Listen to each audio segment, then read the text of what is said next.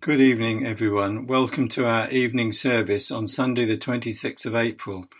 We are gathered here to declare the glory of the risen Lord. So let's start our time together by singing song number 477 All Heaven Declares the Glory of the Risen Lord.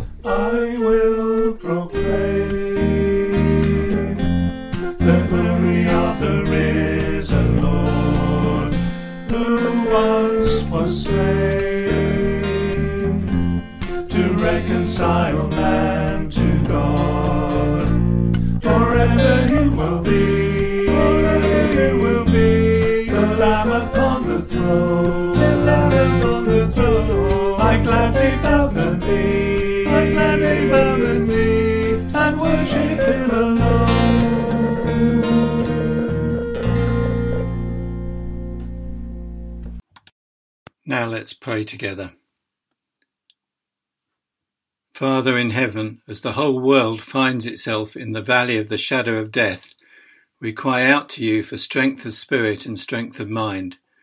We acknowledge you as the sovereign Lord and confess that what has come upon us is only what a world in rebellion against you deserves, and yet we pray for mercy.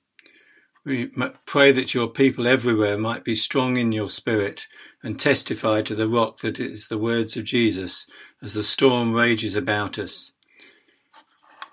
Father, we give you thanks for the medical staff, for the police and all the other key workers in the front line of this battle. We pray that they may receive the equipment they need to keep them safe.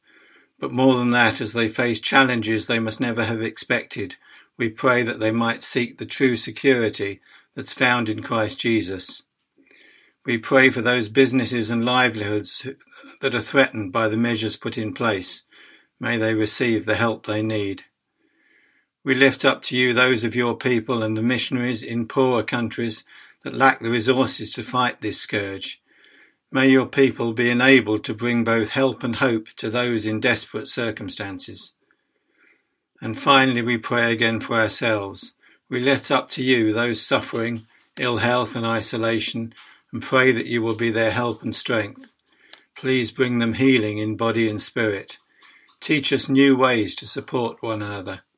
Although we are separated physically and cannot meet together as we would love to do, we pray that we will be drawn together in love.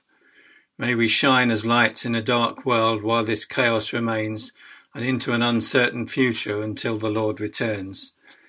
And Father, we pray now as that we, as we turn to study your word, we might find food for our souls in it, and that we might find our lives changed and encouraged through studying your word.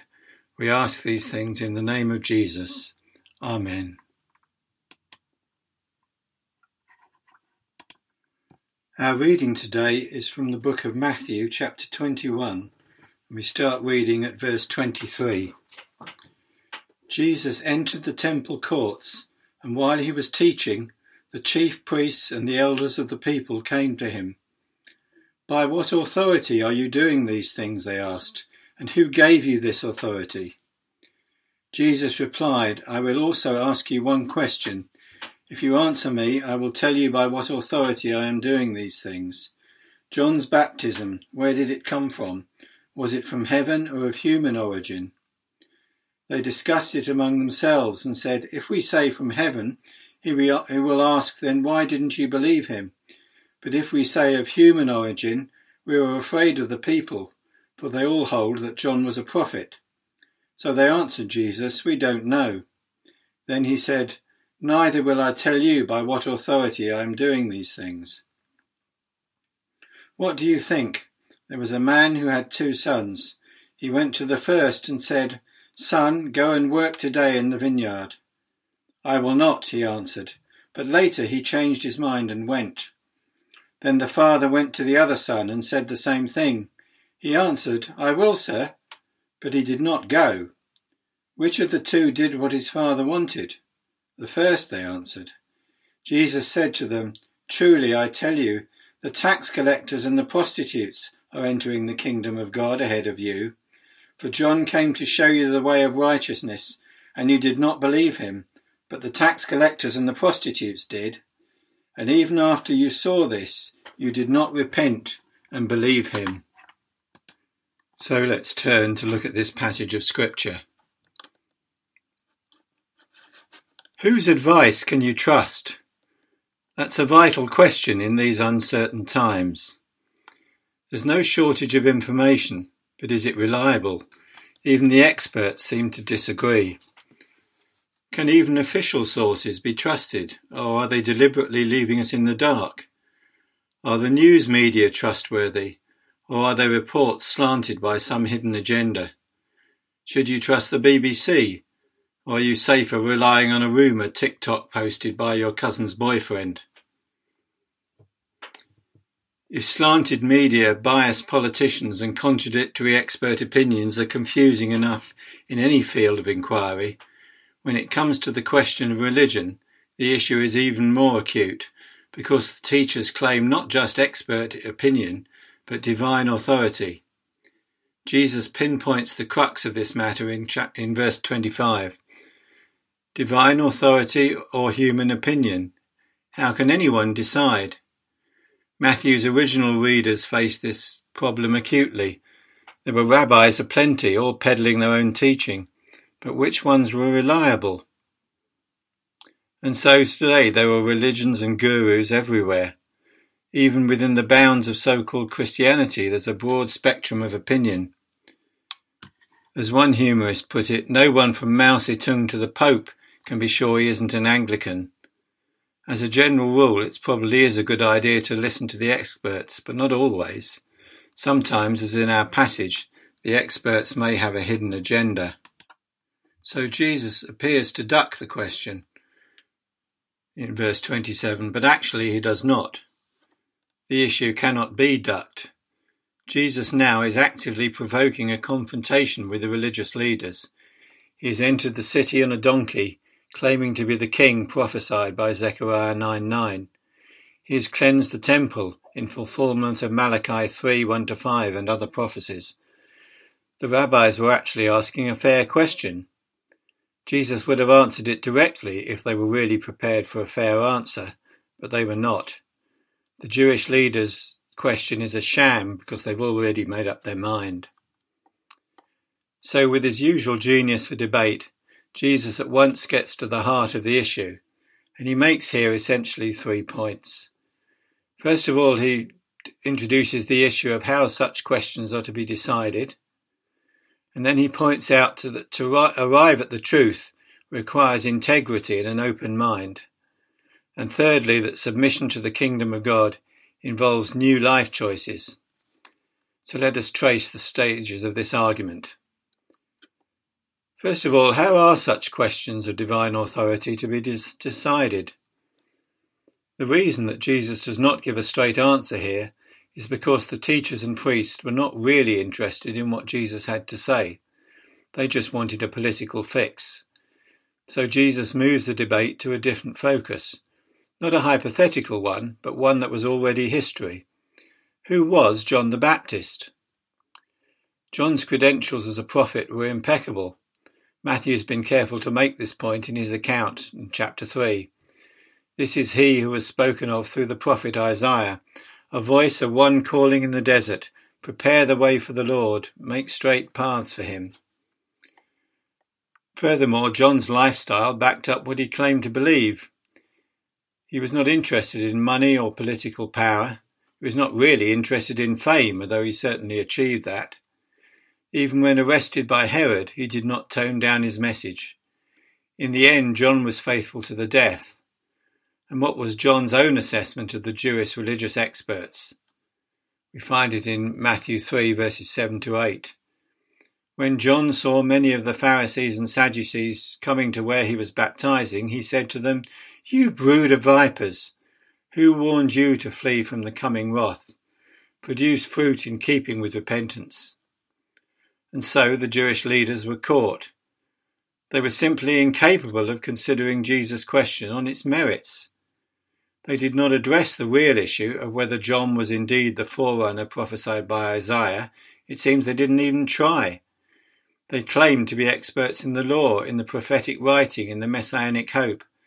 But instead of carrying out a proper theological analysis, they answer an honest spiritual question by a dishonest political reply. They were even afraid to express their own opinion. They're only interested in maintaining their status in the eyes of the public. What is the best spin we can put on these events? So, in verse 27, Jesus refuses to give them a direct answer because they were not really interested in one. In one. Questions of divine authority cannot be settled by public opinion, although people often try. A few years ago, there was a debate held in Brighton as to whether a homosexual lifestyle was compatible with Christianity.